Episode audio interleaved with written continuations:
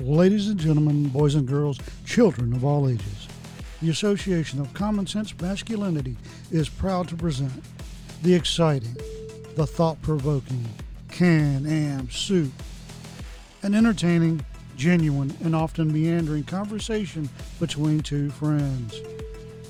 And now, the stars of our show, Jeremy Gertz and Todd Fuss. Hey, Todd, how you doing, buddy? Good, Jeremy. How about yourself? Oh, doing good. Good, good. We got uh we got weather shifting here. Um tomorrow we're like we're cold right now. Tomorrow's a high of plus 9 and then Sunday is a high of minus 20 with a low of minus 30. That's a big change, man. you know? Yeah, that's uh, very ironic. Yeah. Um, we had warming trends, and then it would be cold at night, warmer during the day, between 50 and 60 Fahrenheit. And yesterday it was 70 Fahrenheit, but we had uh, a lot of rain and storms all day yesterday, right? Mm. Last night it got down to 25, and we have snow. Oh wow. So, I mean, not dusting, but it's snow Yeah, yeah. or ice. One of, but you know, looks Yeah. like snow. Yeah, I'm not looking forward to so uh And the heat's not working again this morning, so I'm freezing. in your house? My little toesies off. In your house it's not working. It it works when it decides it wants to. Oh yeah, it's oh is it a government one? Never mind, that would never work. Hey, um, I was government for a very long time, and I worked my fingers to the bone. I will agree that about sixty percent, at best, no, it's about sixty percent on average. There are some places that work more, some that don't, but about sixty percent are just there for a, a yeah. paycheck. But I get a buggy. I get a buggy about having oh you're just uh, one of those government workers who doesn't like mayonnaise. It's pretty funny because I have found more. I've been affected more by lazy, um, non-governmental, um, private business or corporate worker. They just you walk in, you want some help, and they're like sitting there chewing gum, leaning against the counter, going, "Yep, hope you find somebody that helps you. Ain't Yeah. gonna be me." Yeah, or they act offended when you. there's this. We went in to buy some shoes. We go into Sport Chek. It's a Canadian national wide. It's kind of like you know Dick's Sporting Goods. Yeah. So it's like Dick's, but without the outdoor. Like it doesn't have the kayaking and stuff. It's mostly just like soccer, tennis, golf, skiing. Anyways, went in there and they always have a person at the front. You know, you need help? Which department? To show you where to go. Walk in, and this girl's on her phone, and she looks up at us and then looks straight down at her phone, chewing her gum, just like you said. And then we were in the shoe department, and no one was there. And we couldn't find anybody. We needed a size from the back. And so we went up to her because she was close. Like, is there a chance we could get a size? She goes, I'll see if I can find somebody. And then went to the back and never came back out. And it's like, wow, this this is an incredible young workforce that, that parents have brought up, you know? Oh yeah. Oh, especial. I think right now is a brilliant opportunity for somebody that knows how to lie or deal with cover ups or to cover up. Because Yeah. I, I hear Elon's looking for somebody. Oh, yeah, yeah. So what what happened there? Some I so- think solar I- storm? I am not a conspiracy theorist. Never have been, never will be, except I am. when it comes to Elon Musk and this Mm. situation. Uh, one, he's a he's always lied. He's always been a over promising, underproducing douche. But this, you know, SpaceX went up, and they were going to launch uh, a bunch of the internet satellites, and they lost forty of them hmm to a geomagnetical storm, geomagnetic storm. hmm Well, you know, wouldn't the space program know about these things? You know, just saying. And by the way, we are in a world of hurt when it comes to producing things, particularly sensitive instrumentation that costs. That I mean takes specialized ingredients, right? Specialized yeah. materials hmm to make. So I would not be shocked at all if it was 40 empty metal can, you know, satellite looking things that they went up, released, said, "Oh, we lost these things." Um, you know, because they have a board and they have deadlines, they have promise dates, hmm and they, you know, they got stockholders and all this other stuff. Yeah. You know, so That's now very possible. now they have um, the ability to collect on insurance.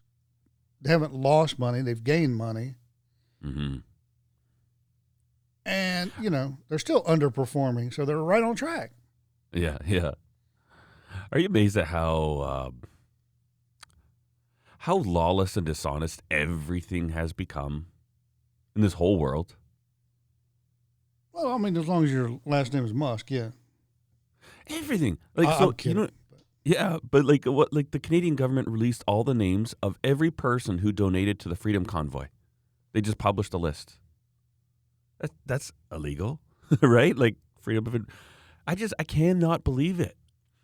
In so today, or well, not today, yesterday, the road we live off a highway, like we're one kilometer off of a paved road, and the county basically the road where we lived is a hundred kilometer an hour speed limit, which is like 55, reasonable for a highway. It's got a shoulder on it. It's fine. I ride my bicycle on there. It's not scary. And then when you approach, there's a little, it's like a little hamlet or a little village. Uh, it goes down to 80. And then once you're through that area, it goes back up to 100. Cool. Makes sense. there's no reason to slow down to 80 because there's not traffic on this road. It's not a busy road. Anyways, they released a survey and they're thinking about changing the speed limit to 80 for the entire stretch. And this connects uh, basically like 817 highway. It goes for about, I'm going to say 10 miles and it meets up with the number one. And so like if we're going like east, it's it's a great way. Just jump on it and go when we hit the number one. Anyways, so they released a survey. I jumped in. I was like, yeah, I'm going to go online. So I go online, enter my information, do the survey. Steph did the survey, and I said I, I would rather see the whole thing 100 kilometers an hour. And your your option was that make the whole thing 80 or keep it as it is. And uh, they didn't release the results of the survey, and all of a sudden there's 80 kilometer an hour signs, which is like 45, maybe 40 miles an hour. Really slow for a nice paved road with shoulders, with like farms. You know, you're driving past fields. There's no houses like right on, maybe five on this entire stretch of road. Anyways, uh, so Steph was looking into it on Facebook, and people were like, "Why? Why? Can you let us know the results of the survey?" And a hundred people, not a lot of people took the survey. A hundred people said, "Make it hundred kilometers the whole way." Twenty people said, "Keep it the same as it is right now." Eight people said, "Make it eighty kilometers an hour," and they changed it to eighty kilometers an hour. I'm like, so Canada right now, every single level of our government, this municipal government, the Wheatland County government that I, you know, I pay my taxes directly to. That's like the closest I am to the government. You know, oh, okay, so they're just going to do whatever the hell they want. And then we got the the premier of Alberta, the provincial government, one step removed. Uh, he's just, uh, oh, he just passed a thing a bill making it illegal to protest on any public roadway or sidewalk. Again, not voted on by the MLAs. He just pushed a bill through illegally. And so that's that level of government. And then we go to the federal level of government. And they're saying that, oh, we're going to, we, we, he's trying to enact the Emergencies Act. He, he talks like he's done it already. It hasn't actually been enacted yet. But the reason he talks like he hasn't is because the NDP has said that we're going to vote with Trudeau. But I look at and so every single level of government that I am supposed to be subject to is as crooked as a dog's hind leg. What do you do? You know what I mean? When the entire world has become completely lawless, it's just wow, this is insane. You know what I'm saying? Yeah. Well, I just the ugh. world's insane. Even well-intended protesters are insane, in a way. yeah. How so? In a way. I'm mad. I'm mad at you, government, for shutting down this city or threatening to shut down this city because of your shutdown. So I'm going to go to that city and shut it down because you are going to shut it down, and I'm going to shut it down because I don't want you to shut it down. That's different. Th- They're not protest. They're not protest. They're protesting the the I understand vaccines all of that. crossing borders. I'm just looking at this like an alien would look at it, right? From you know the whole two miles above approach, Yeah, but that's the only way you can get their attention. You, and the you call your government's mad because you shut down the city that I was going to shut down because of my shutdown. No, no, they're not shutting anything down. They just want it. They just want everybody to get the vaccine. It's not about shutting a city down. They're they just want everybody to have their passports and they want they want papers. They want they want control of every single Canadian life. Every human life in Canada, they want control over it.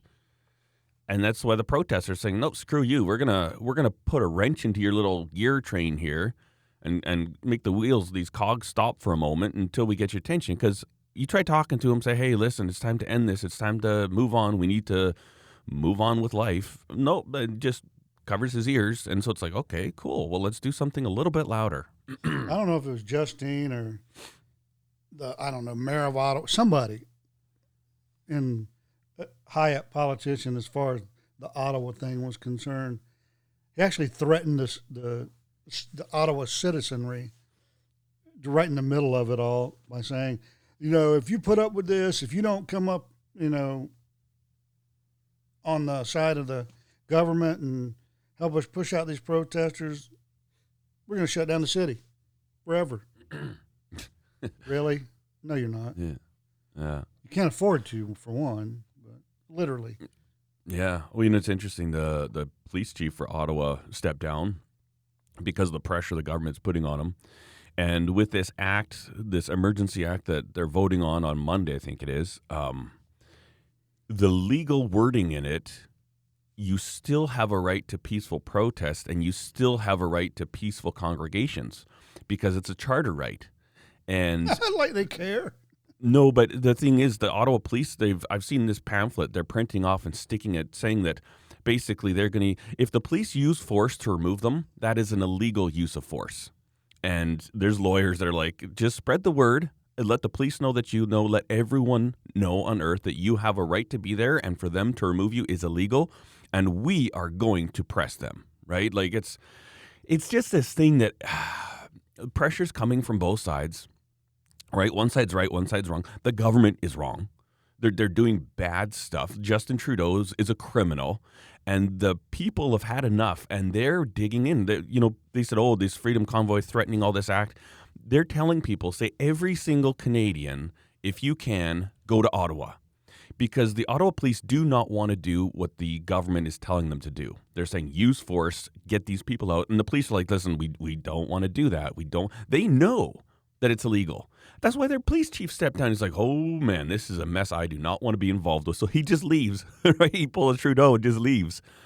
And uh, it's just the the cops don't want to do it. They really don't. They know what's at stake here, and so they're they're like people are flooding to Ottawa, Canadian, not truckers anymore. It's like get every get as many citizens in this city as we can, because if if you had four times as many people in that city that live there, they will not, they cannot use force.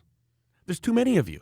And You know what I mean? Like the- it's isn't that the kind of the opposite of what we all hear about Canadian police, what's that? especially the RCMP? They're Oh, the corrupt and they're just there to be government jackbooted thugs. The RCMP are. The, this is uh, Ottawa City Police. The RCMP will do whatever the hell the government tells them to. They're shady as shady can be. I hate the RCMP.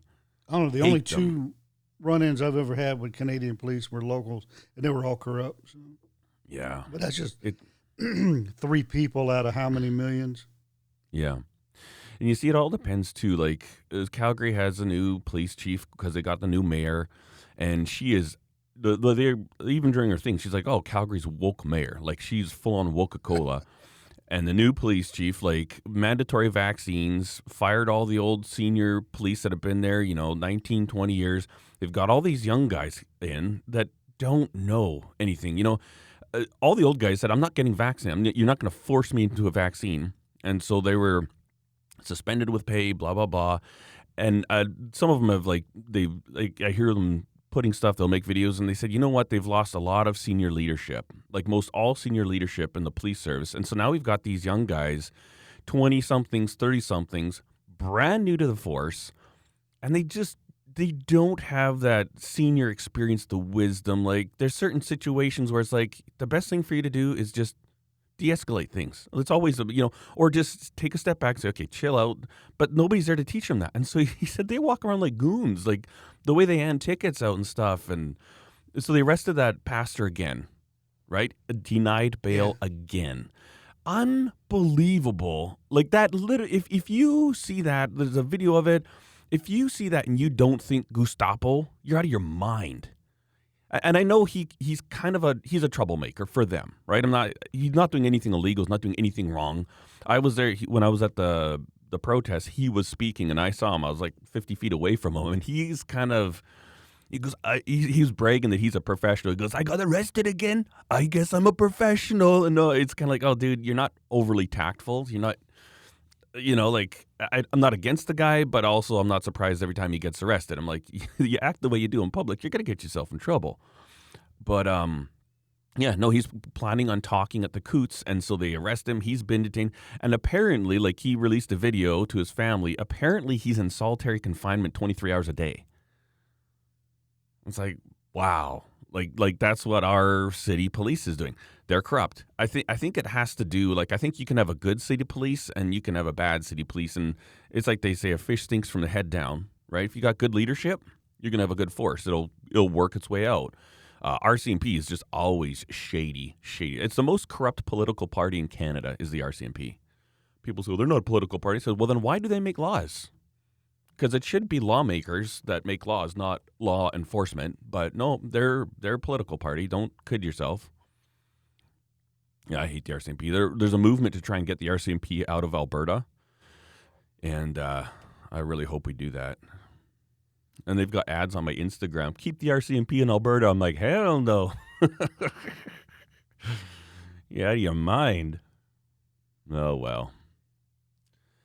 It's crazy world. Is there anything happening? Like what's going on in the States? You know what's funny is that you don't see a lot of Biden um my, my YouTube stuff isn't feeding me a lot of Biden funny moments because all this attention's on Canada. I bet the Biden administration loves it. like, phew. Well, the instead of like they'd have done in the past, the instead of the liberal media uh, just turning on a single liberal politician and going, ah, they're an outlier. That's not who we really are. Oh no, they've doubled down. They're just eating up everything he says or Mm. covering it up. Yeah, Uh, yeah. Just like they're, you know, this, uh, you know, like someone I know, me, said way back in 2015, 2016 about the alleged uh, Russian dossier. Mhm. Uh, well, you know, Clinton's is coming out now, and they're covering that up. hmm yeah, it's a, it's crazy, eh? But well, here in the not so great state of Tennessee, um, we did have one good thing for the citizenry. We had a corrupt assistant district attorney, former. Uh, she was fired in the middle of the investigation, but she was arrested along with two corrupt police officers. Arrested. Yep. Oh wow. Put in a pokey Oh, that's good. they uh the cops had tuned somebody up during an arrest and uh took pictures of it with their smartphone and sent them to this DA who said uh you need to delete those hmm and so you know she's helping to Oh, Cover up a okay, that's it- crime. yeah. and then they committed the crime not only the tune up but deleting evidence so they're all in jail Wow. they bonded They're- out but they were in jail Yeah, yeah. That's what you call smart people right there. Well, I mean, there's a couple other instances. Uh, the story went on about the you know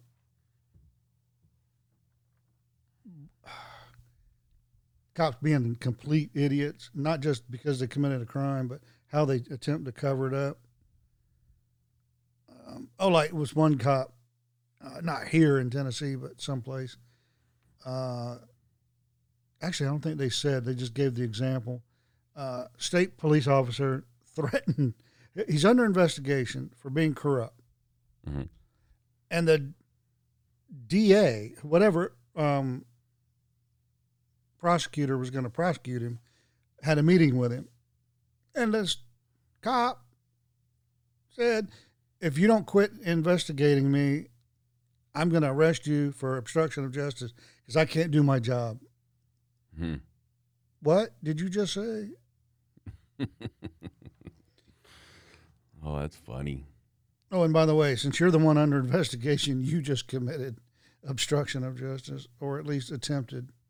Wow, So- that's crazy. You know, there's the. Oh, and then he said, uh, at some point in the future from that, but not too far, uh, he said, "You know, I'm not the only one, and you don't know about the other ones. and when if you prosecute me and put me in jail, I lose my job. They're going to come kill you." Hmm. Oh, really? Hey, can somebody That's- get a hold of his Facebook? Find out who his friends are. Yeah, that's crazy. Hey. Yeah, I think within two hours of him doing that, they had arrested two more. Oh wow. I mean, it was that fast and that easy to track. Once they, you know, had reason to believe they needed to look deeper. Hmm. It's one of the things that folks don't really. Well, how can you? You know, isn't it obvious that these people are corrupt? Maybe, maybe not. But you know, it takes time and money to do anything, hmm and there's not enough time or money for the good police to be doing stuff. You know, and then they have to have um, either top cover or authority. Yeah, yeah. you know, eh, you know, it's it's. I'm not excusing it. I'm just explaining the why. That's all. Hmm Um, the one of the agencies I work for, I didn't carry a badge. I was just a legal guy, but they had because of my. I, uh, how do I say this and not sound like a dipshit or a douchebag? I guess I can't, but because of my rank I had there, I was high enough up that it could be anyone of that rank, like additional duty. Mhm. Um, and the since Internal Affairs didn't want to investigate these two people, they had me do it. Hmm. I mean, because they knew I was. Um, one of the things that the other folks in the agency didn't like about me is I was so critical of the agency. I'm I'm Yeah. critical of anybody who uses taxpayer money to do their job Yeah, yeah. because we're all supposed to be a steward of the taxpayer money. But put on top of that the fact that you have um, a gun and a badge, or a bench and a robe, or whatever, right? Mhm. That you're in, that you have this special layer of authority and privilege. You have to be held to a higher standard, in my opinion, and I did, and uh, I think at the, the these two guys had done something so incredibly bad that, and then the Internal Affairs did not want to investigate them. Not Hmm. because they were okay with what they did. They said, well, you know, if that comes out, it'll give us the whole agency a black eye. And you know, and, and not doing anything's not. hmm Uh, that's that's two black eyes and a nut punch. You know, just saying. Yeah. But uh, those two were just uh, special kind of scumbag. You know, yeah, yeah, you wonder, like, is this just how society's always been? As long as I've known it and all of the history that I have uh, studied, yes. Yeah. It's just a fallen world, hey? Like, you know, when you kind of become an adult, look, when you're a teenager, everything's fun and great, you know, and it's it's good. Hopefully, you've had that, you know, worry-free life as a kid, teenager, and become an adult, and even as a young adult. But then once you get to your 30s and you start paying attention a little bit to politics and you start looking around and it's like it seems it's like man the world's getting really bad but then it's like i think it's just uh, i think i just wasn't looking at it before i was uh, oblivious to it. And man this everywhere you go every corrupt shady dishonest like government's doing bad things police doing bad things business people doing bad things your neighbor doing bad things. It's just like wow this is insane, man. it's a good thing we have hobbies, you know. Yeah. Oh, it's crazy. Yeah. I mean, the world, as far back as I've gone in my study of history and ethics, yeah, it's all been, it's always been. Yeah. Cain a, killed a Abel. Shit show. It has. Um, hmm Now, I think I don't. I can't even say that. So yeah, we've always had good people and bad people, good and evil. You know, I think Earth Mhm. is just a good and evil battleground. Yeah, yeah. That's all sure. it's ever. You know, we're battle world for, you know, good and evil. Mm-hmm. But Yeah. Yeah. So, to lighten the load a little bit, lighten the topic, I I texted you a picture. It was last Friday. New welder. Yeah. Oh, dude. it's that was quick You- too. By the way. what's that for talking about it to buying it? Yeah. Yeah. Oh yeah, man. I just I, I oh, after finishing the welding in my project in my shipping container, um oh, it's funny. I'll give you a little spoiler alert. Well, yeah.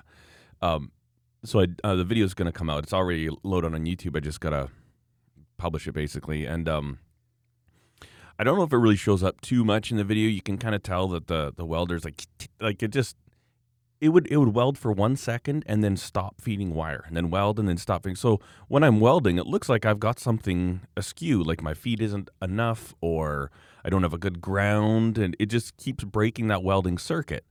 And um, it's not me, you know. It's a, but it's embarrassing when I'm filming, and so I don't have any long welding sequences because like tick, tick, tick, tick, tick, it's like man, this guy doesn't know what he's doing.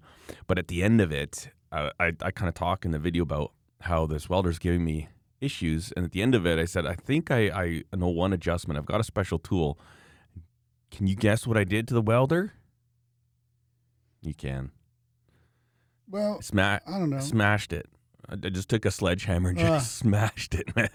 like, I was going to say it's either hammer or gun, one of the two. Yeah, hammer, hammer. Um, but yeah, and so I was like, I, that's it. You know what? I, I do enough welding. I've always got the odd welding project on the go.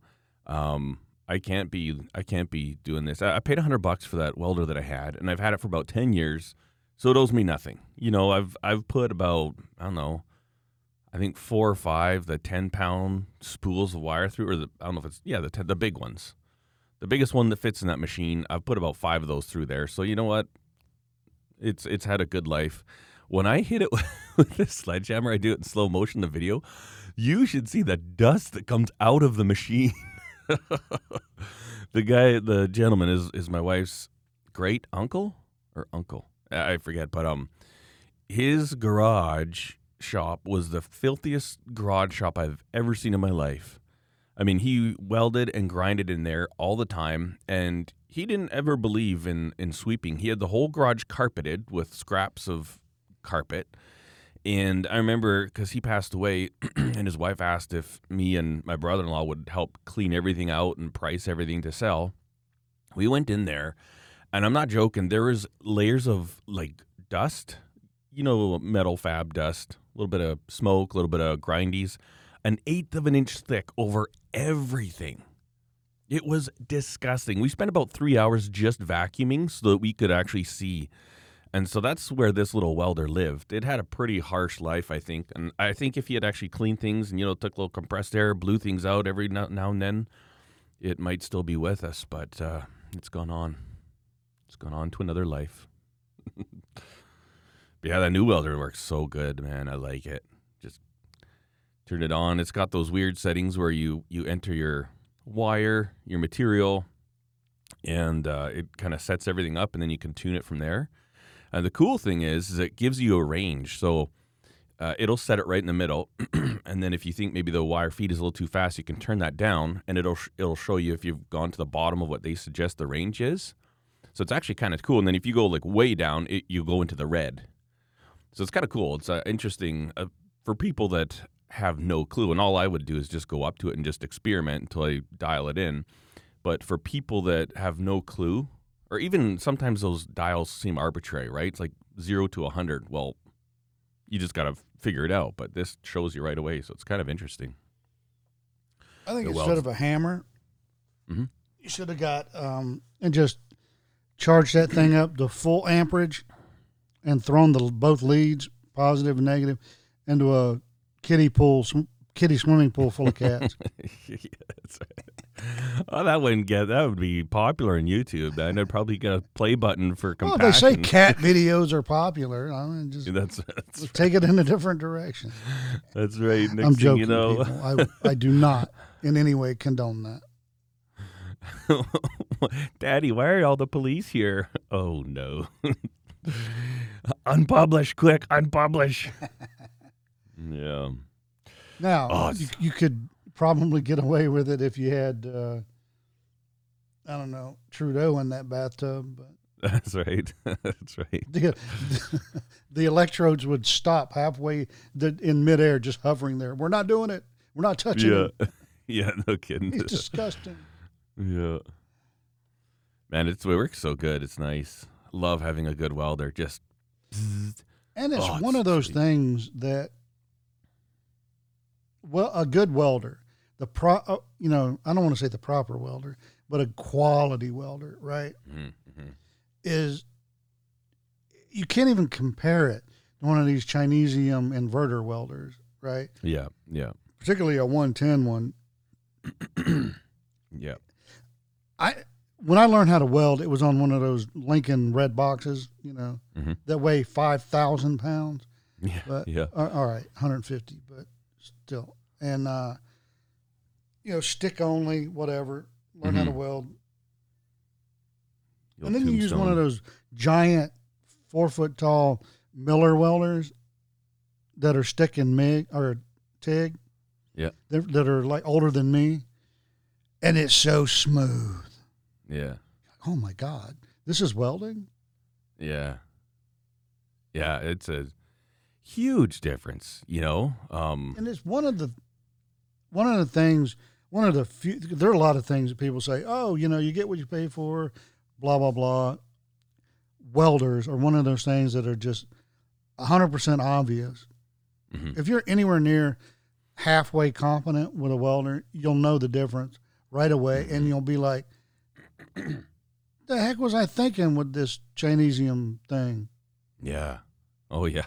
it's like, oh, I welded a few little things. I'm just like, oh my word, this is insane. Like, eh, and you know what? To be a good, to to to late, not to be a good MIG welder, but to get a good weld with a MIG, uh, you just have to understand some basic theory. And the most important thing is make sure you're getting enough heat and being able to tell on a scrap piece, like weld to the butt end of it and see the heat penetration. Like if you cut right, come right to the end of a piece of steel that you've cut, you weld it, you can actually see the weld go in. You can see where it stops. That's all you really need to know to actually get good, strong MIG welds, right? Like you don't need to know a lot of welding theory. Make sure you get enough heat, make sure you know what that looks like. And then when you've got a machine that works well, man, you can impress people with, you know what I mean? Like nobody can knock this weld. That's a pretty good looking weld and it's strong.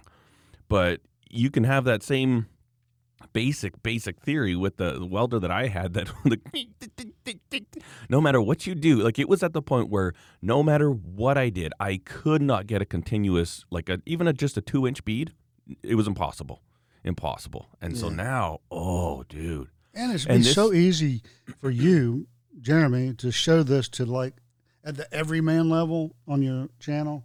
Mhm. You get a, um, you know, maybe four by four piece of, you know, two coupons, Mhm. weld them together, do a fillet weld, put them in your bandsaw, split it down the middle, etch it, etch that end, the cut in, Mhm.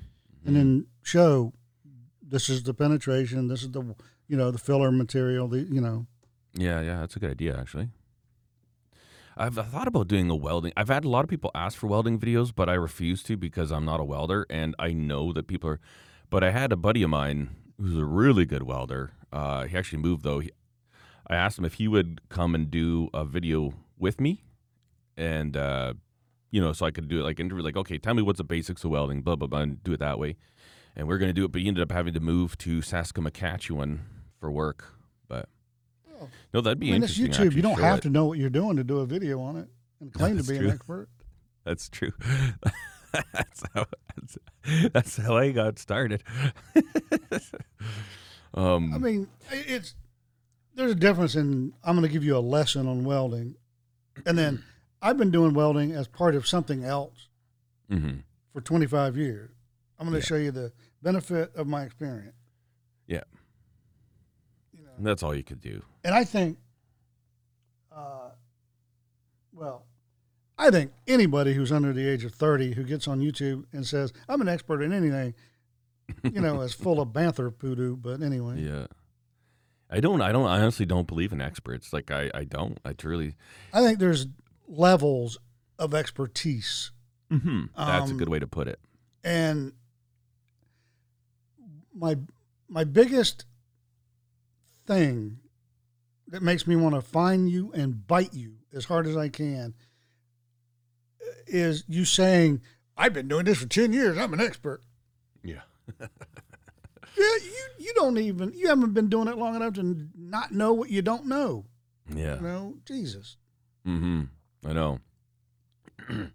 like you know, I, I worked at installing airport baggage conveyors, and when you look at the machinery, it's not complex. It's very basic, and I'd done it. mm, I, I think I installed for like thirteen or fourteen years, and I new guys would come and be like, "Do you ever get bored of this?" I'm like, "Well, uh, when I do, I'm gonna quit. I'll just quit that day." But I said, and the day that I have learned everything that there is to know about this equipment is a day I will quit. I'll just be like, okay, I'm done. There's nothing to learn. And like literally, I did the same thing for 15 years, and all the time I'm finding this little new thing, or like, oh, I didn't know that, or you know, a new problem. We couldn't figure out what's going on. Then you find the solution, and it's like I still, uh, you know, like I had Southwest Airlines. They they offered me a job a whole bunch of times, and uh, and because they, and I was like, why do you guys keep offering me jobs? Like, I'm not going to come work for you. It's like, we need an expert. I said, I'm not an expert. And they say, you know more about conveyors than anybody that works for us. And I said, well, that may be the case, but I'm not an expert. And they said, well, you could. And it's like, no, I learn things all the time about these. And I know, like, people to, to think that they're experts in something just shows ignorance, you know? and the Well, like truly said, know- great ones are like, oh, I'm learning forever. if somebody tells me I've been doing it 10 years I'm an expert mm, no I want to bite you somebody says I've been doing it 35 years you know I, I think I know what I'm doing yep. You should. Hmm you know I'm 40 years I'm an expert. Okay I can buy that. Hmm you know? And expert doesn't know- mean you know everything about everything about everything. I think expert means I'm no longer a journeyman. Yeah. you know but hmm you know, whatever. Yeah. I guess now you can just identify as an expert. Yeah, that's right. I'm a trans expert. What do you mean? I'm a first year apprentice, but I identify as an expert. I'm a trans journeyman. well, what do, what do you mean? You haven't even got to first year yet. It's like, yeah, but I identify as a journeyman, so you got to pay me accordingly. it's, a, it's a legal thing now, right? And I made a comment on somebody's channel. oh, 10 years, expert, huh? And then put the little crying smiley face on it. Mhm. And he comes back and says, uh, Who's the bigger fool? The fool or the fool who follows? and then he had about 50 people respond to his comment to my comment. Yeah. saying, You're insulting your viewers. Yeah. So I didn't have to, to go anywhere else with it. You know, the people he insulted were, you know, catching on at that point. Yeah. Yeah, it's uh, oh man. it's so dumb, like dumb. Like uh, the thing I start saying to people now um so I had one, one guy correct me on how I pronounced Acerbis. You know, like the aftermarket dirt bike accessory company. And I, at first, I've always my whole life thought it was a, Cer- a Cerberus or Cerberus, right? And then I had a few people correcting me, say it like a chair bus, a charbus, charbus. And I was like, okay. So I've, I, I Googled it, and it's an Italian word, and it's spelt with a C, but it said a charbis. And uh, this one guy cracked me. He's like, "Nice video, but man, there's no H in there. You should learn how to talk." And then I was like, "I was like, so you got to be the guy at the end of your life look back and say I was the one correcting people's pronunciation on the internet." I said, "You're a legend." I said, "Also, you might want to get things right. It's an Italian word, and I'm pronouncing it correctly." and then he goes, "You took it the wrong way, man. But I bet you'll never say it with a ch again." "You freaking moron." Oh, I get dumb people all the all the time. I I block like two to five, sometimes ten people a day. It's like just it's like shut up, and I always leave them with a roaster. Uh, I'll be like, "Wow, your life sucks so bad that you just got to wander around making fun of people." I couldn't ever imagine being a loser like that, and then block them. You know, make sure they get send the message, then block them. If people start, the, Scott from Vehcor has, is a professional level anti-troller yeah. Good God. I got to look him up then. he uh he'll screenshot their comment and then just hose them on Instagram.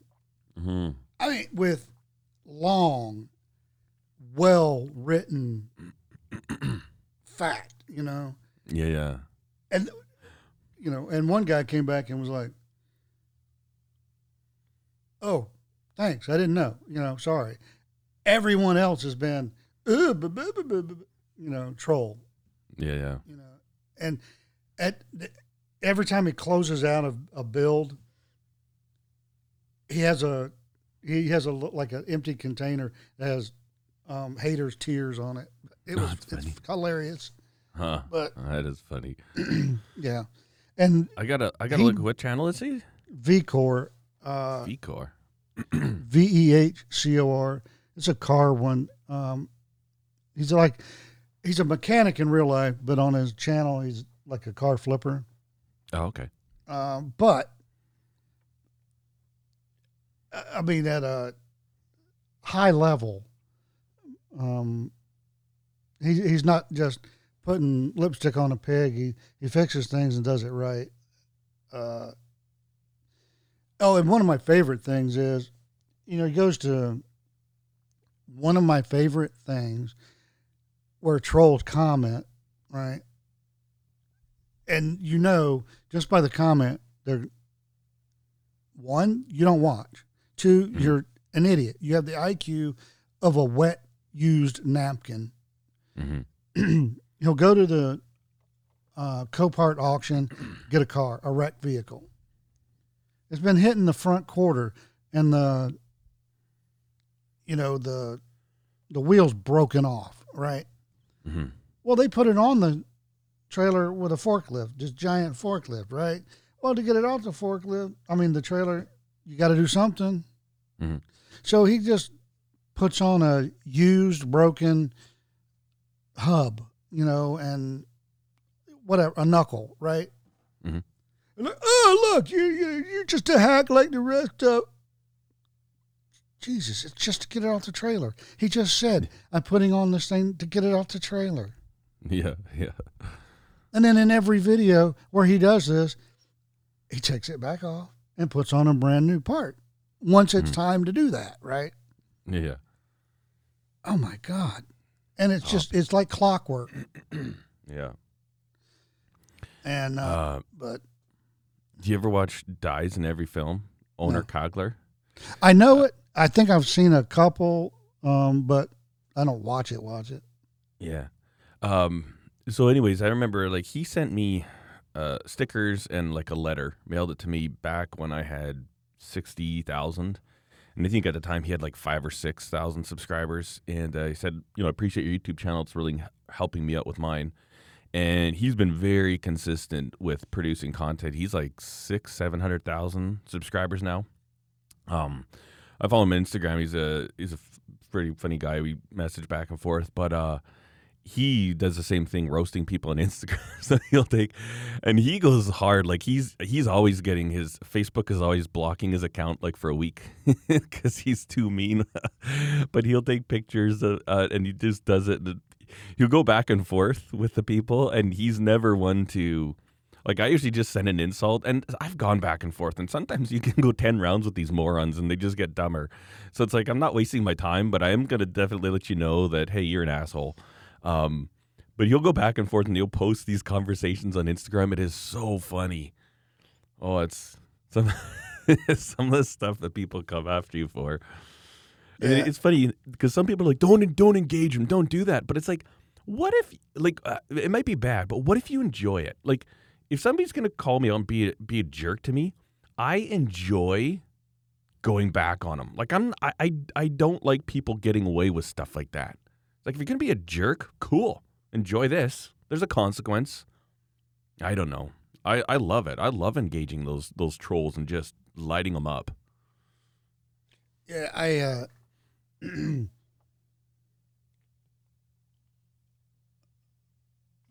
I yeah, I told somebody one time that they're they were so annoying and so stupid and so retarded I bet, I would bet all that I am and all that I own that by the time they were the age of 10, their mother was no longer pro life. yeah. It's crazy. Some people are just, ugh.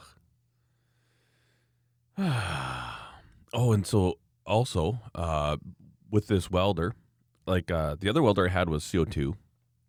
And um, so I switched um, to CO2 argon, and then the cart that he had his welder on, the the casters, I don't know, man, they were so seized. They're like these old super industrial ones with these big grease nipples, and I tried getting the grease, the, the totally seized up grease nipples. So I thought, you know what, screw this. Went and bought new casters, and then this new welder, it's probably weighs half as much, and probably because of that inverter technology or something. But um, my old one was 130 amp. This one's 210, and this one has the auto select 110 volt, 220 volt. And so, man, it is like the other one. It was a chore to move around, even in my garage. Like it was like something I had to literally put my back into and actually like shove this cart around. It it, it didn't roll. It, you shoved it, and so now I got new casters, half the weight, and I just take this thing and I just grab it with my. oh, I wheel it around the shop. It is just such a gem. Oh, so stoked. I'm excited about it. I only bought. I didn't do any videos about all the mod because I totally mo- remade this cart and added things and this and that. But, um, yeah, I just I'll never let the name be shown on my channel. But yeah, it's slick, man. Exciting stuff. Yeah. Oh, and then uh, you know it's nice. Well, I guess we talked about we're allowed to go out and eat now, and apparently right away we're supposed to get all well at the end of the month all of our masking mandates lifted. So they say they're just going to let us be regular citizens like we've been for hundreds of years now and we're getting excited about it. You know it's funny they uh, they lifted all mask requirements for children in schools and the alberta teachers union is taking the province to court saying they want children to wear masks indefinitely because without a mask, they're in an unsafe work environment. Can you imagine? Oh, man. You know, I heard it said very interestingly on another podcast that the position of a teacher is the most socialist or the closest institution to communism that exists in the free world. And it's very true, right? Because you go into it knowing what you're going to make you get an education, and you agree that for the rest of your life, you're going to work exactly this many hours. You get exactly this much time off. This is your pay structure, right? And there's zero incentive for better performance. And you also can't can't have anything happen to you for poor performance. Like the public school teachers, that whole institution is communism. Like oh, that I is thought the you meant that definition. You know, it was communism. a group of individuals brainwashing the younger next generation uh, into the wrong way of thinking politically and socially. I thought, oh, I thought that's what you meant. But it is because you think about what these people believe. Like fundamentally, if you're a school teacher, you believe in exactly this much pay for exactly this much work. That is communism. Well, every teacher I know, and I know actually more than I thought I did, uh, none of them like their pay. They're always fighting for more pay. oh yeah. But I mean, there are conservative school teachers. They just have to hide it. hmm And and so you think about someone that fundamentally agrees that okay, you know what? Anybody who's like an entrepreneur in spirit or a go getter would never want that job. Be like, um, so if I do a better job than the next teacher, do I get more money? No. It's just, and when you go to school, you know exactly. Okay, I'm going to come out with this degree. This is what I'll start to make, and in five years I'll get this raise, and in five years I'll get this raise. It's all laid out, and I know they're always asking for more money. Everybody is, but they literally agree at the outset of their career to the terms and conditions. That is not a go getter. That's somebody who's like, yeah, I'm happy with this. I know exactly what I have to do, and I know exactly what I'm going to get. I'm a communist, and so when they fundamentally are happy with that like they're essentially they're socialists or communists, whichever word you want to use. They're both correct, um, and and they are the ones that are teaching our kids. It's not the people that are starting businesses and being like, "Hey, man, I'm going to go work a double shift here so I can make twice the money." Right? That's uh, that's a person who who's excited about the future and is is uh, what's the word? A capitalist, right? The, the, the cool. Let's go make some money. Let's let's do it. Let's make as much money as we can. Those aren't the people that are teaching kids, and that's why the education is so flipped to the the communist socialist agenda because everybody in that position is a socialist. Eh, you know, I disagree. Why I know so many teachers again that that fight constantly against that system, that fight for change. They take so much money out of their own pocket to fund the classroom because they're not getting pencils and stuff. You know, it, it's just sad. Yeah, it might, might be different there, but The people who make the rules, the people who um, make and approve the uh, the um, the curriculum are more often than not communist. But I think mo- I, I, I, think have, the, I- a lot of the teachers in the trench really wanted to teach and really want to do the right thing, and they they're mis might be a little misguided going in, but yeah. but once you're in it, you're kind of stuck. Yeah, yeah, yeah. I'd uh, I wouldn't call him a friend. Uh, I was his own. I was the only person that ever talked to him growing up as teenagers, and um, I don't know. I, I still think he's uh, still think he might be gay. Uh, he's never come out with it, never. But he's he's my age. We're the exact same age. He's I don't think he's ever had a girlfriend, but he became a teacher and he plays with Legos, like goes to Lego building competitions, and I'm just like, hmm. And when I look at what, you know, he can't get fired from his job. He- He'll never be transferred. He works. He literally lived in his parents' basement until his parents bought a house out of town, and then he moved upstairs. but I look at him, and I've known a few other people that were teachers, and they're very similar people. I have known far fewer people that I respect that are teachers most every teacher I've ever met, I'm like, oh man, you are a piece of human garbage. You are a lazy, pathetic, socialist wiener schnitzel. But that's just my experience. I'm sure there has to be at least one good teacher out there. No, I had, I had my my uh, grade one teacher was really good. She was excellent. I couldn't read, but she still gave me pop tarts and like candies and stuff. She treated me like every other student, even though I was a dumb kid in the class. Mrs. Tweed was her name.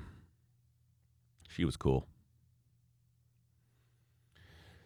but yeah, no. So uh, yeah, kids are wrapping up. Kobe's just got a couple more tests, I think, and then they get next week off of school.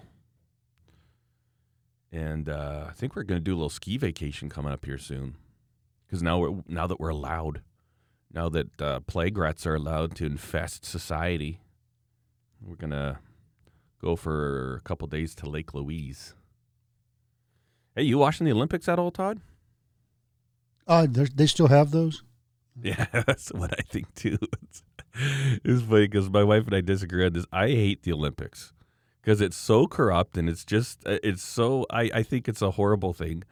But the one thing I agree, she's the one thing she says is it's always kind of something interesting to watch. And I'm like, that's that's true.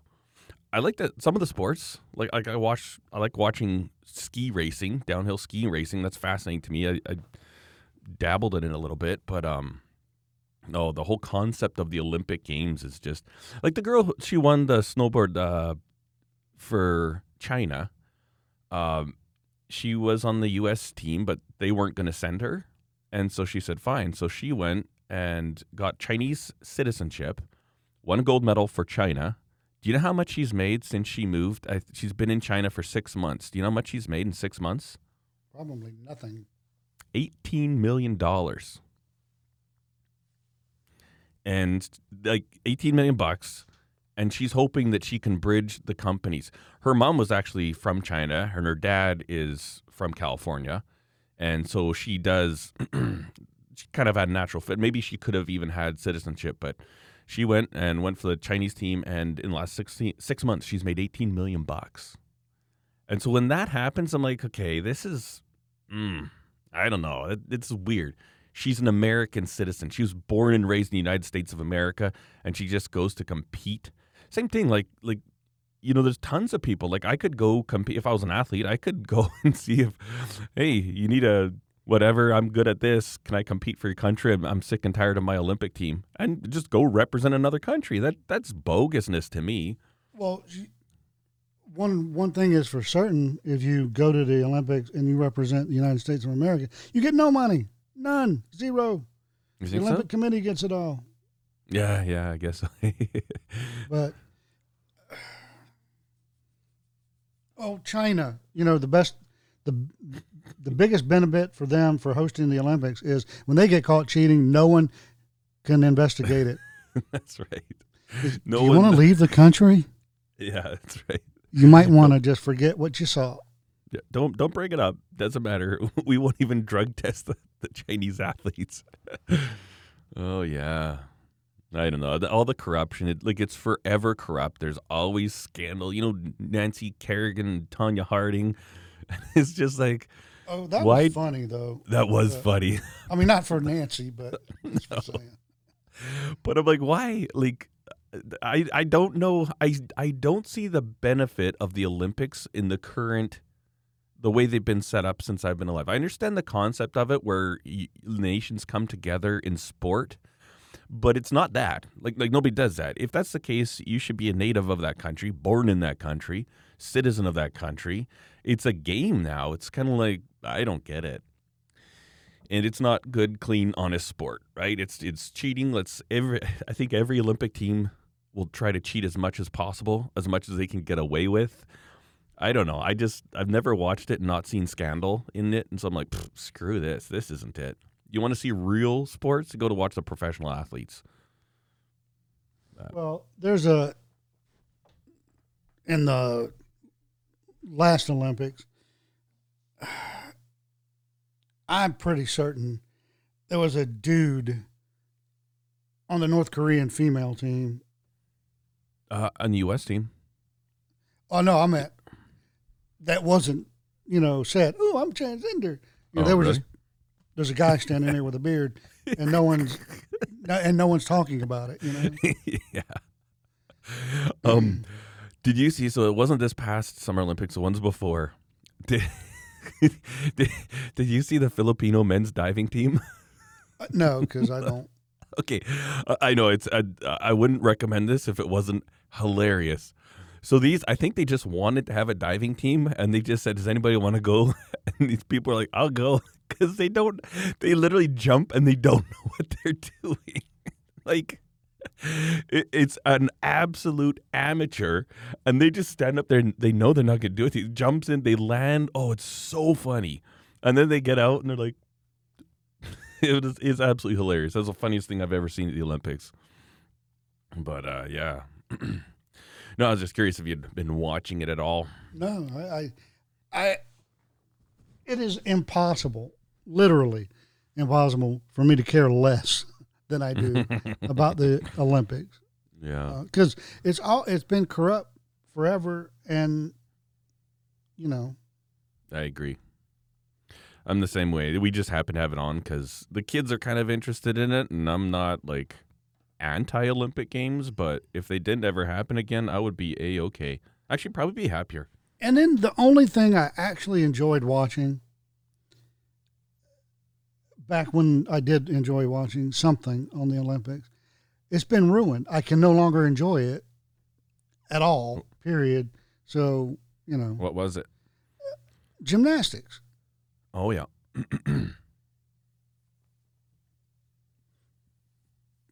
And when, I don't know, your promise doesn't mean anything, your commitment to your team doesn't mean anything. And instead of being ostracized because you've effed your team, oh, the pressure got to me. I don't want to be in the Olympics anymore. Oh, my God. Oh, team effort's over. Now it's all about me. Oh, yeah, I'm back in. Hmm. You should have been removed.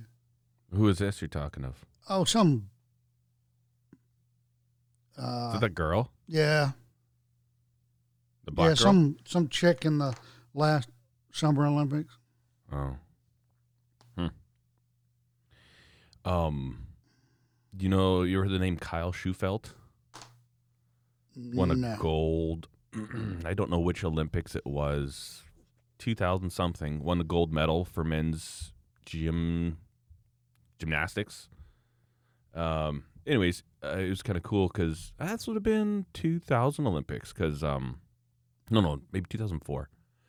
Uh. Anyways, he won gold medal, and then we went to a gold medal party for him in Strathmore because his girlfriend at the time was uh, my wife's really good friend when they were kids, and so and like her mom's a realtor and stuff like that. It's cool. Like we would be watching the Olympics, and there'd be her name's Melissa. She'd be like right there on the end. It's kind of cool.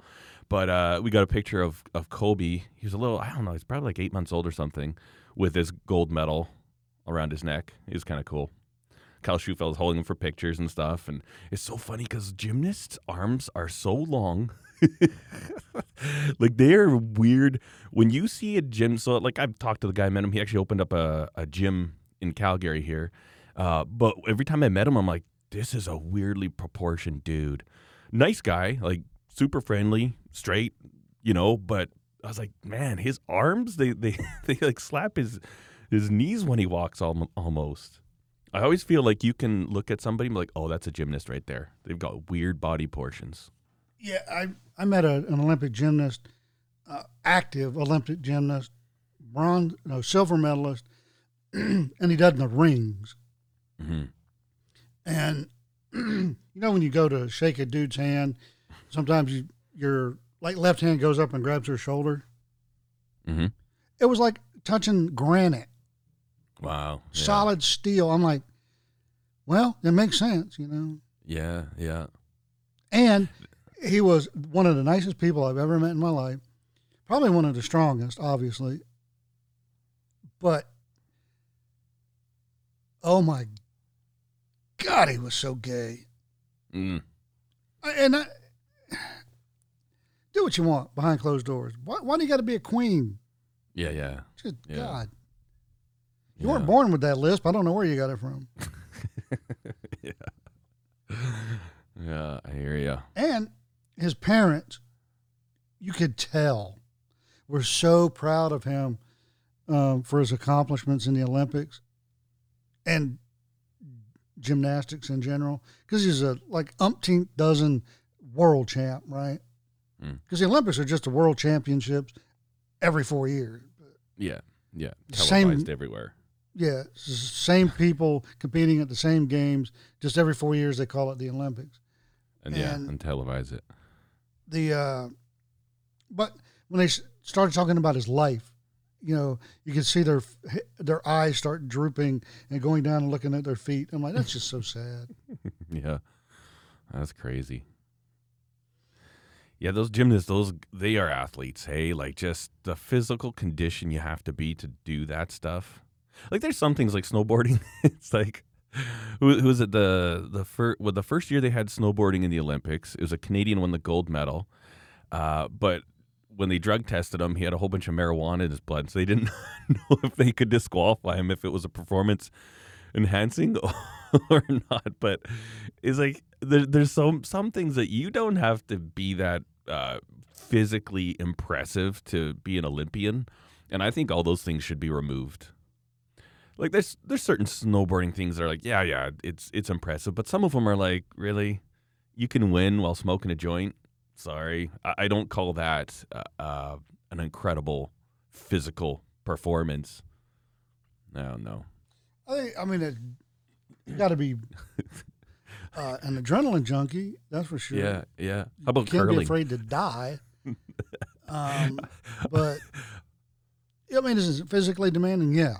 Is it at the same level as I don't know, triathlon? Probably not. Yeah. How about curling? Curling's not a sport. I don't care what No. anybody says. It's in the Olympics. I know it's a game, so they should very, very clear definitions. A game.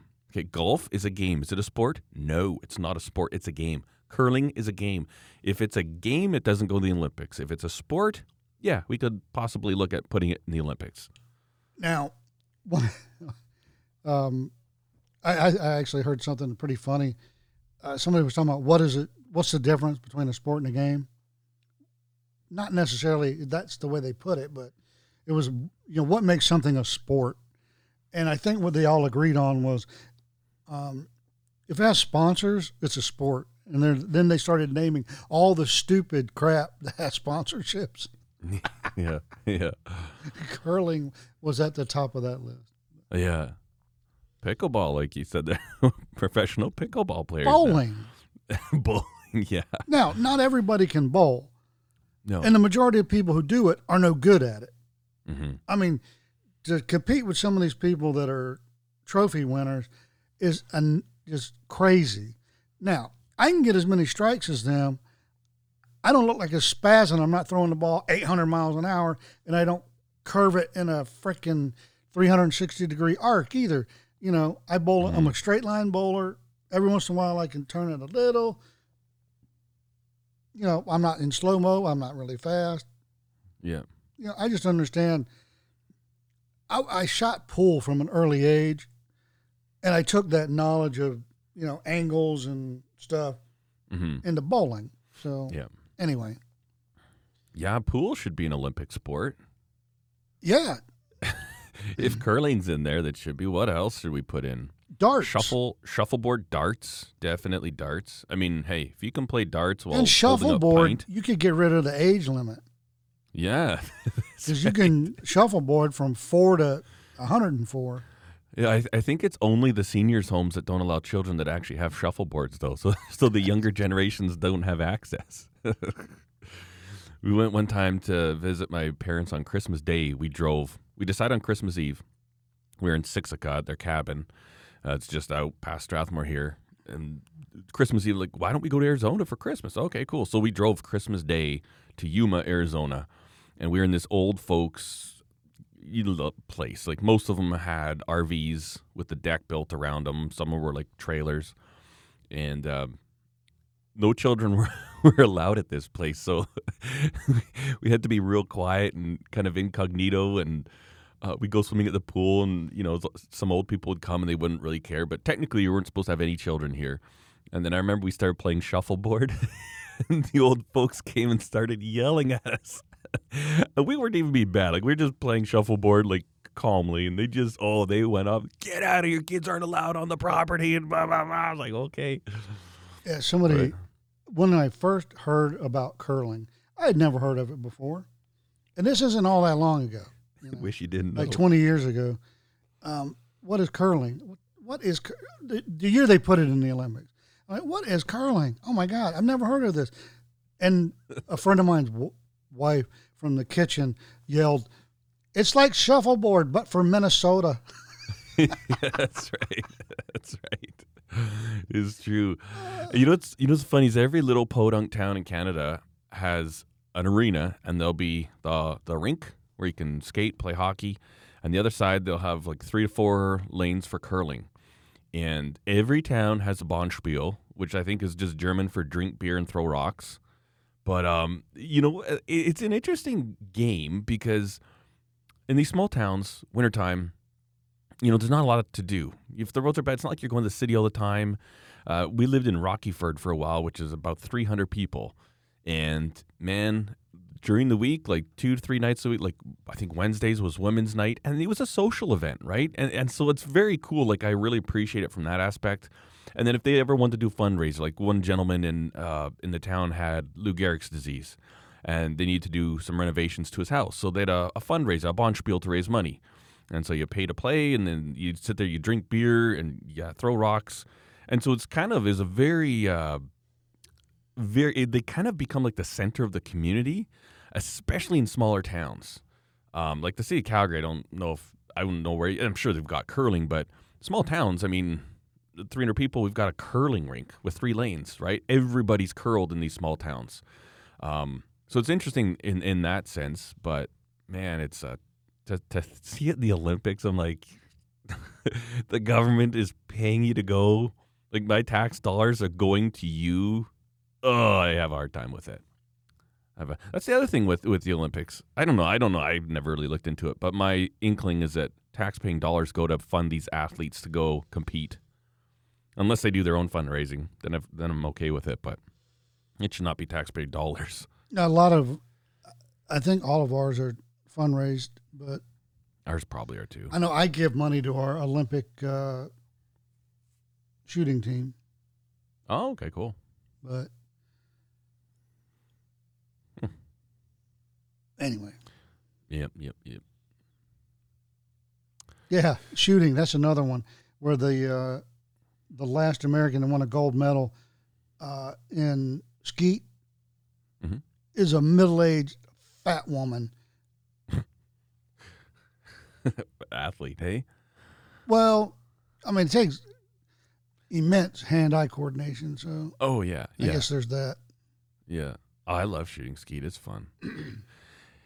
it, it, we used to do it all the time.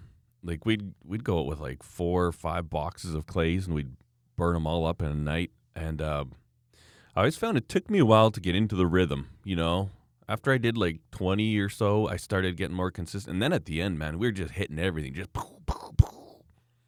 Oh, that's fun, fun stuff. I'm good at the one that you shouldn't be good at because there's skeet and there's trap, and I think skeet's the one where you know always know where the clay's coming from and what direction it's going, and the other one you don't. It's all random, Oh, okay, yeah, and I'm good at the random one. I'm like that's stupid. that's funny. I had a friend of mine growing up who was his dad actually owns a company that makes automated skeet and trap machines, and uh, sells them all over North America, and and this was this had to been it was in the nineties, and so he was using PLC automation, so you could kind of program them, which is they were, from what I understood, they were like kind of leading edge technology at the time, and he was sponsored by Browning. Well, my friend was, and I think he was ranked number two in Canada for his age.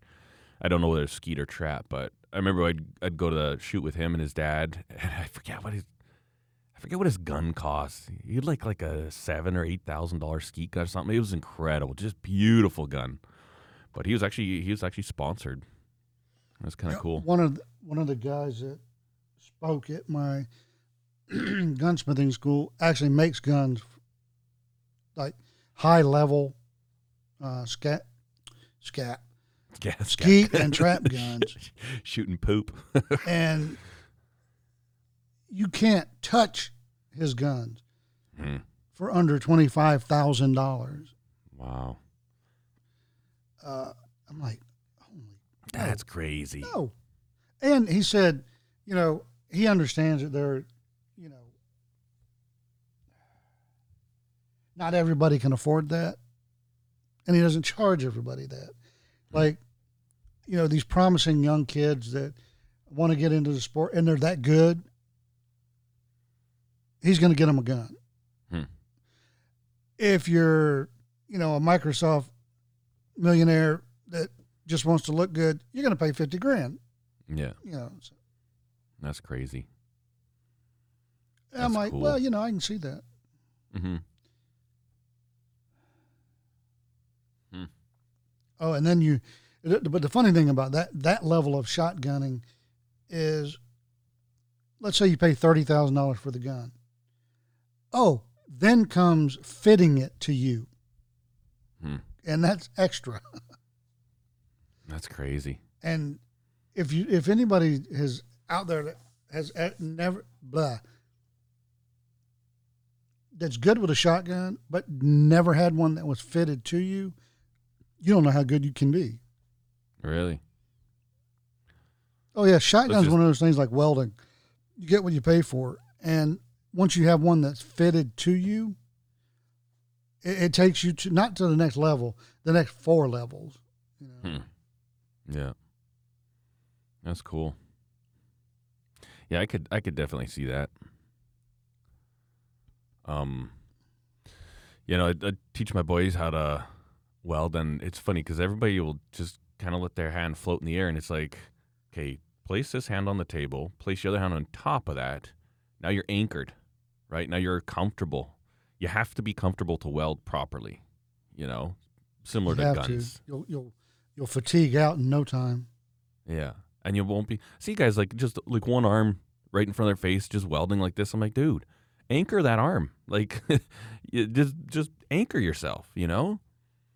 That's why you see a lot of these the guys that do tons of welding, they've got like uh, metal blocks on their table Oh, just yeah. f- to put their wrist on. Cause oh yeah, this is the right height. Boom, set it there. Now I'm now I'm not trying to hold my arm consistent, and I can just use my wrist motion to get real precise movement on the nozzle. You know, little things like that make a big difference. I could see how uh, similarly a, a fitted gun would serve well.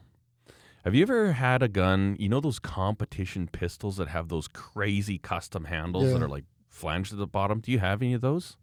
No, I've actually made two of them for people, but don't have any of my own because I don't do that kind of shooting. Yeah, that's crazy. Those guns look so goofy to me. Yeah, my uh, my old boss at uh, one of the legal offices I worked at in the Air Force, he was the captain of the U.S. shooting or the Air Force shooting team. Uh, and when you do the um, slow fire bullseye, those are the kind of weird target Yeah. grips you use, and they look so goofy. But you, you got to have a comfortable uh, Mhm. grip on that gun, Mhm. and just your ordinary everyday grip not good enough. Yeah. Yeah, those those always look weird to me. Nothing attractive about them. I'm like, ugh. Well, no, absolutely not, because all you're trying to do with that gun is put um, two bullets in the same hole at 50 yards Yeah. with um, ammunition that is not intrinsically accurate. Hmm. There's nothing that was, well, never mind. What's that? Uh, just um, there's so many people out there that argue it and they don't know what they're talking about. They really don't. Um, but rimfire ammunition is not intrinsically accurate. You actually have to work hard to get consistent ammo, much less accurate. Hmm. And then to get accurate ammo is so expensive. Hmm. Um, and our Olympic shooters, uh, the the ammo they use is, well, you know, I can't even guess how much it is. Hmm. Now, I know that um, one of the one of the military shooting teams uses um, hand loaded elite rimfire ammunition from Switzerland, and it's about four dollars a round for twenty two long rifle, Oh, wow. That's a little too much for that ammo. and that is taxpayer dollars. oh wow. Uh, That's crazy. I thought a 257 Weatherby Magnum was expensive. well, now, now you get that same ammo, but hand loaded for accuracy. It's it's incredibly expensive. Yeah, yeah. Yeah, I never got into hand loading, and, and most people did. So I went and bought two boxes of this 257 Weatherby Magnum, and at 120 bucks Canadian for 20 rounds.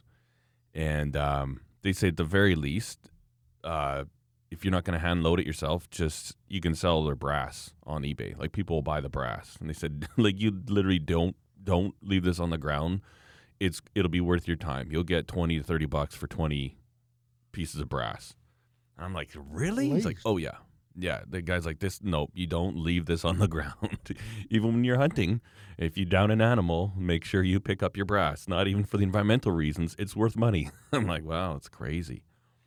And then sighting that gun, it was sighted in when I bought it. I, I bought off a guy, but uh, I wanted to make sure, right before I go hunt with it, I want to make sure it's. And so I was very, very careful. I had a table set up, my target at 300 yards, and it wasn't like I was just out shooting. And I, I took three shots, and they were exactly where I thought they would be. And I thought, okay, this is good enough. Nice tight group. This is good. Done. That's enough shooting for me.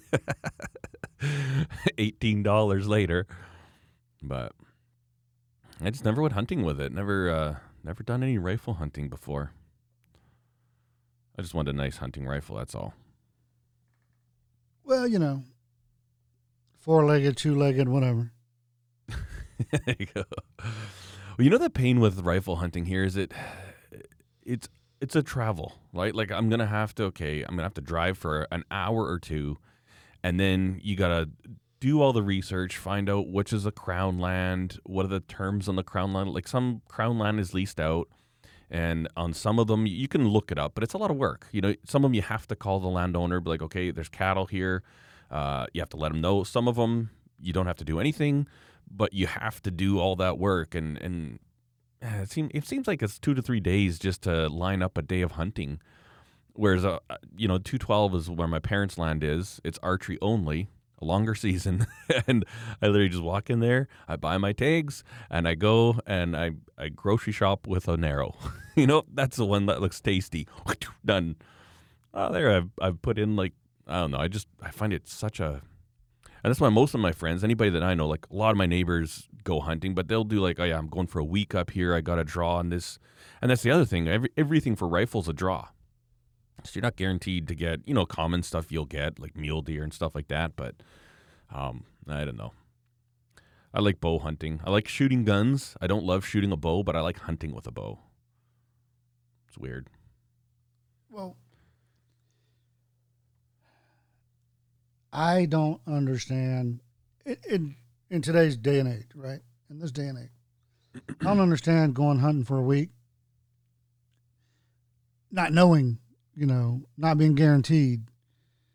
How is that worth anything? Yeah, yeah, You know, oh, I'm going to go hunt for, uh, you know, 60 pounds of meat for a week and then you come back empty handed. No, you were just on a gay weekend. Sorry. Um, oh, no, I wasn't. Then where's your meat? And that's not a trick question. But yeah. um, uh, you, you couldn't have worked two days, bought an animal, and still save money, Yeah, yeah, you know? yeah. or maybe you're not the hunter you think you are. You know, Yeah. because, um, eh, eh, you know, and I know guys that say they hunt and they just go for a week, get away from the wife, wife and Yeah, yeah. kids. Well, you Mhm. know, that's a whole different problem. And then I know guys that go hunting every year and they bring back two, three animals. You know, Yeah. Yeah. and if they can do it, you know, by God, anybody can do it. Hmm. You know, because they are certainly not the sharpest knife in the drawer. Hmm. Yeah, that's uh, definitely expensive meat when you hunt. Because, well, yeah, I mean, people are like, oh, it's just, you know, a $30 tag. No, it ain't. You know, yeah, exactly. $30 tag, you know, $5,000 in hunting clothes and guns and ammo. Yeah. Drive and I for had to three buy hours. a truck and a four wheeler. Yeah. and, Give up four days of work. what was that? What's that cost? You know, it's like wow, it's not cheap. That's the one thing that hunting taught me is that. So I went out for two years with a bow before I got anything. I've got friends like so they're pretty close buddies that big into hunting. Like he's actually a fish and wildlife officer. His dad has the record uh, antelope. I think it was in in in the world. Like obviously antelope are only in, in North America. Um, pronghorn antelope, but I, I think it might just be Alberta now. I think somebody may have gotten a bigger one. Anyways, big into hunting. Won't take me. nope, nope, we don't take anybody hunting. This is family only. And um, so I spent two years hunting at my parents' place. Uh, the first year I drew on a doe early in the season, and that's the only shot I could get. And it was close, 20 yards. But I thought, you know what? I'd rather have a buck. So I waited, and I didn't have another draw on an animal uh, the rest of the year. So finally, the third year, I get a nice buck. And it was funny because we were going to a Snap-on convention. And so I had, you know, flannel on, I had deodorant on, I put a little cologne on, and Steph and the kids were with me, and there's just this big Snap-on show, and I was gonna go look at tools, drive by my parents' field, and there's a there's a buck right there, just one, all by himself. I thought, oh. So literally parked on the other side of the field, kind of off the highway, snuck into my dad's shop where I kept my bow, because that's the only place I hunted. I had the wind in my favor. It was a 10 yard shot, dropped him, right? Like he he ran 50 feet, not yards, feet, and then just fell over. And um, it was so funny because before I'd spend hours, uh, you know, stalking. I'd have my camo on. I put all my camo in this uh, plastic, uh, clear plastic bucket, and I'd throw foliage in there, like branches and grass, because I wanted the scent of that. Put all this effort into it, and now every time I get a deer, it's usually because I'm at my parents having supper, and oh, there's a deer in the yard. Let me go grab my bow, you know. Um, but I remember the thing that taught me is after putting all that work into it, and then you know I dressed it there, and I wanted to do everything myself, so I butchered it down, did everything, and after doing that much work, I told myself I was never gonna waste meat again. Cause man, you know, and not like I ever would waste meat, but sometimes I'd order a, a big steak at the keg and then like couldn't finish it and like do you want to box set up. It's like, no, no, this this steak was really good right off your flame, but it's not gonna be good heated up tomorrow. But man, I will never waste meat because you go through all that work and all that labor and it's like this stuff's actually got some value to it. Like this isn't cheap. This is effort, you know? Yeah, Kinda- yeah, yeah, yeah. Um, and I don't make fun of bow hunting, by the way. When I was making fun of it, it was all rifle Yeah. because it's a completely different animal, literally. hmm Um, Yeah. There's a lot of, uh, I don't want to say skill, but there's a lot of uh, practice you have to put in for bow hunting. Got yeah, to. the and you, there's different muscles you have to use, blah blah blah. And I don't want to say skill, and I know people argue that with me.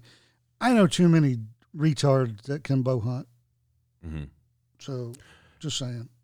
Yeah, the modern bow, like if you're using a compound bow, I I mean it's it's just like a gun. You sight it in. Once you sight it in, cool. And if you understand the concept, like I don't have to be an incredible. I could I could be my first time shooting ever, and have a gun that's never been sighted in. It's okay. Just make sure you, when you hold it and you bring it up, you you hold it the same way every time. Boom. Where did your bullet go? Okay, so now move this this way, move that that way. Okay, boom. Okay, it went closer to where you're aiming. Good. Boom. Same thing with a bow, right? You draw as long as you anchor. You try and keep everything consistent, but you once your bow is sighted in, it's it's like pointing a gun at something. I mean, there's you know if you got too much weight, you'll start shaking, fatiguing, and you can only shoot. Like my boys, when they were, we got them compound bows last year, and we go to the archery range, and uh, they're shooting, and they'd you know be shooting for 20 minutes, and all of a sudden they're like, "Man, I can't hit anything." now. I was like, "That's because you're fatigued. Like you need to take a break." Archery isn't something that you can just go shoot for an hour straight. Whereas you can, you know, if you're bench shooting on a on a gun, I mean, you can have a good old time and shoot a whole bunch of rounds, but. But other than that, it really it doesn't. No recurve or any traditional archery that takes a skill set. That's something that needs a lot of hours and you have to devote yourself to. But a compound bow, man, it- I, I love them for that reason. You buy a bow if you get 20, hour, 20 arrows into it and you know what you're doing, you're ready to hunt after those 20 arrows. For sure. Uh, one of the funniest things I've seen, this guy was bow hunting. Uh, I think he was using the wrong bow, the wrong arrow, and he was out of range. I don't think he really knew what he was doing. And the deer literally watched the arrow and then bloop falls about, you know, 20 yards in front of him, right in the dirt. Didn't even Yeah. move. Hmm. I know uh, I missed a good one uh, about last Tuesday night, three nights ago. I was letting Benny out for his last potty break before bed, before him and Danette went to bed. And I opened the door and I'm like, go go potty. There's a deer, uh, the biggest buck I've seen in my yard, just standing there at the end of Oh, my wow. walkway at the fence. Yeah. They're looking at me. Like, hey, Huh. what's up? I'm like, hey, what's up? And he trots off. Huh. Oh my God. That's cool. That's neat. And he would have been a good, now he had a good rack, but I don't care about that. I don't. But he would have been a good meat deer for a whitetail buck. Hmm. Um, he, when he was, you know, bounding away, he was doing it slow. So every time he hit, I could see him shake.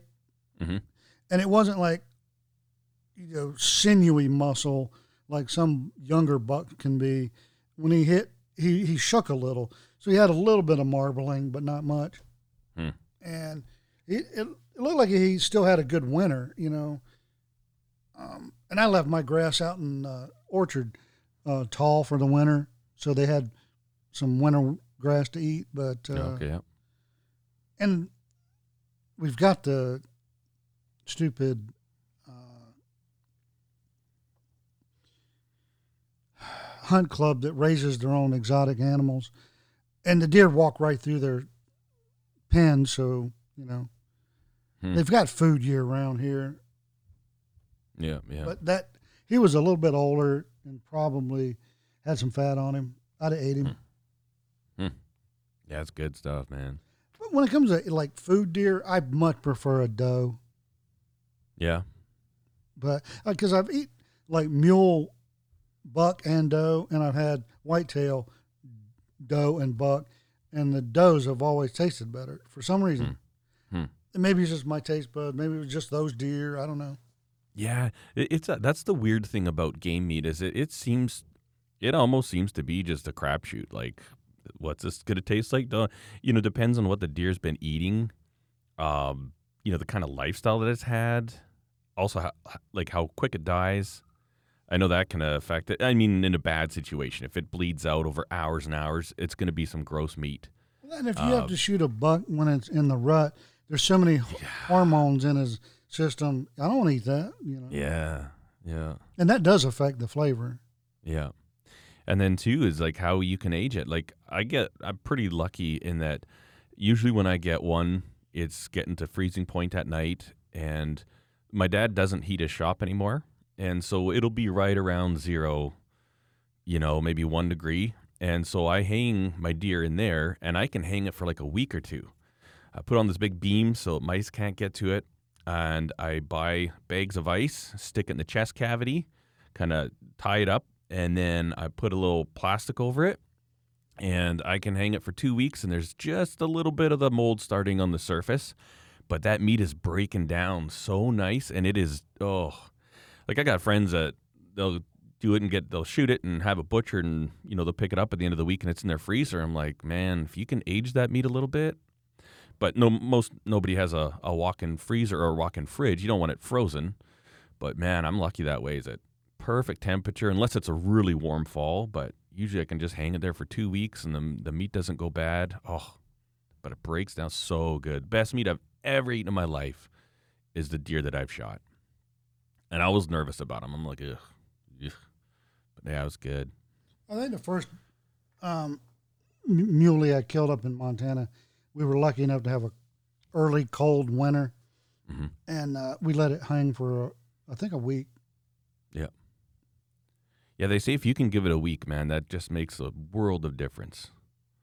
World. I know a lot of the butcher shops around here. You can hang. They'll have fridges and like, how long do you want it hung before we break it down? Like, oh, so yeah, that makes. I, I just don't like the idea. Some people like shoot it, skin it, butcher it, like get her all done the same day. I'm like, oh, I don't know about that. But, Well, worse than that is these processing places where you come and uh, you, you shoot your deer, you bring them your deer, right? They calculate how much meat you would get off that deer, and then they just give you that much meat. And it yeah, doesn't come from your deer. yeah. I'm like, no. I know that is just so wrong. That's ridiculous. That's um there's one butcher around here that they got eh, they were investigated because people were suspecting, and that they were doing that. Like people bring their like cow, not game animals, but like their cows and pigs, and uh, it, yeah, okay, come back this time and give back. I'm like this, I don't think this was ours. Just some reason they didn't think, and they weren't getting as much meat as they thought, and so they actually I don't know how they investigated, but they did, and they were they got caught and fined. Well, I mean, the place I'm talking about, you know that's what's happening because you Yeah, drop your deer off at like right now, and they bring back to the counter, Yeah, you know, I've heard of that. I've heard seventy of that. pounds of meat, and I'm like, well, no. And then you can get, you know, so many percentage and ground beef, you know, whatever. Mhm, I'm like, mhm. no. yeah, And one, yeah, we keep ground beef in the fridge, but if you're going to grind anything, grind it right before you use it. It's so Mhm. much better. I understand the convenience factor. And does it really matter for tacos? I'm just saying. yeah, yeah. That's true.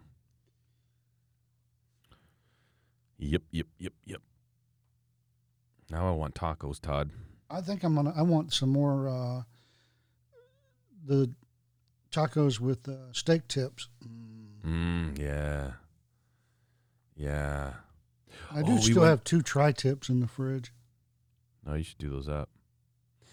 Um, Steph and I went out on Monday. We had a bit of running around to do, and uh, none of the kids wanted to come, and they had some of them had school, some of them didn't, so they all stayed home. We went to the city. We were just going to be quick, but uh, there's this breakfast company in Calgary called OEB.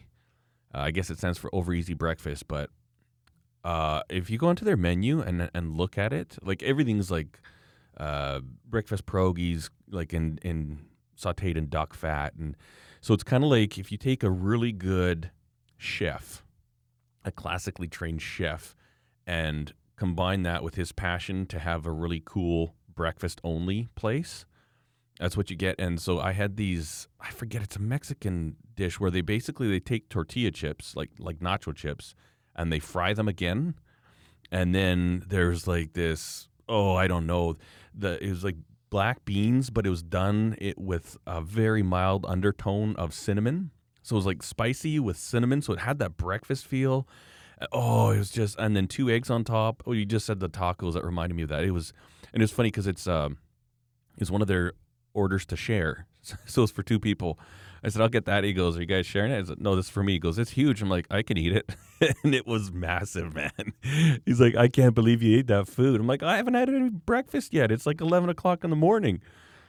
But so good. I went out. I went out for breakfast five times in seven days because I'm allowed now. I'm allowed to be a human again. But mm, fun, fun. Yeah, we're debating about going to uh, the Freedom Rally. Apparently, they're still doing it in Calgary, and they want they had fifteen thousand people last weekend. Fifteen thousand. Don't go to Ottawa. thousand. Yeah, and I'm even so like so he passed the seal bill, whatever. Uh, you know, you're not to protest. Um, the Coutts they have disbanded. They planted the RCMP planted guns in there. Um, when they moved in, they said, "Oh yeah, they're being there's a plot to murder the RCMP." Blah blah blah. All the footage shows them moving in. There's no videos of them actually hauling any weapons from the scene. No, but and they're asking, does anybody seen any pictures of the police carrying guns out of here? Anything at all? No. They just cut to the media cuts to a picture inside a police room where there's guns and everything on the table, body armor. It's like classic. That's a classic police plant. Um, but then a whole bunch of people that were there, you know, once they got back to Calgary, the city of Calgary was just hammering them with uh, di- bogus violations. Oh, I can't see your license plate. Here's a ticket. And uh, they're keeping track of how many people were at the protests, and now we're getting traffic violations. And it's just astronomical. Like, it's incredible how they're just annoying them. I mean, it's not a big deal, right? But it's like, seriously. So I'm also kind of like, I want to go there, but I'm also like, man, you know, in a volatile situation, you can't have everybody that's protesting get swooped up. you know, there's still work that needs that's going to be need to be done afterwards if they all get in trouble. I don't know. I don't know, that's the kind of lottery I don't want to play, though. Yeah, I know. I do other things. I don't wear masks. We're we were in Costco. Steph and I and Foster didn't have a mask on. This guy walks by, looks at us, and did a double take. I'm like, oh, great, he's gonna say something. And he looks at us, gave us a thumbs up, and took his mask off. and then we saw him a few more times in Costco without his mask, just smiling, happy as can be. It's like, hey, man, I, I don't need your permission to breathe freely. I, I'm, I'm a human, healthy, a healthy human being. So why would I wear a mask? There's no reason to. So I don't obey governments if they're stupid. you know, end of discussion. But yep, yep, yep. So I don't know if I'm going to go protest this weekend. I think we probably won't. Go have breakfast instead. Yeah, yeah. We're going to a movie tonight. um, so the older kids are going. Their youth group rented out this big uh, inflatable park, and then they bought a whole bunch of Nerf guns, and so they're just having these huge Nerf wars. And um, so we gotta they gotta drop them off at like six thirty, and they go, don't get back till nine thirty. And I'm like, what are we gonna do? So we decided to take Foster to a movie. So we're gonna go see Sing Two. Have you ever seen the original Sing? Probably not. Yeah. You did? Yeah. Is did you like it? It You're wasn't talking about bad. the movie thing, right? Where they're in Antarctica. No, Sing. S I N G. I It's a, oh yeah, uh, yeah, yeah, yeah. I saw it. yeah.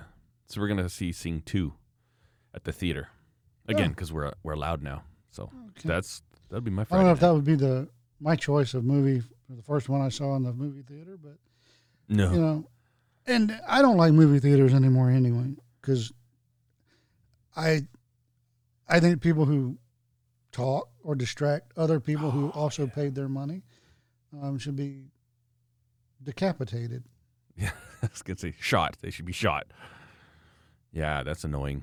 But one good thing is, hopefully, since this movie's been out for a while already, hopefully the theaters won't be busy. But try and find something that uh, would be not horrible for Steph and I, but then also appropriate for our nine-year-old. So, Yeah, yeah, yeah. Breakfast. i- yeah, there you go. that's right. Let's go to the breakfast joint. Yeah, I'm down with that. Right on. All right, man. Yeah, I gotta surrender my internet to my son. He's got a final exam here, so Well, that's good chatting again, Todd. Absolutely. Thank you. Appreciate our conversations. Mm-hmm. You betcha, and we'll see you all in the next one.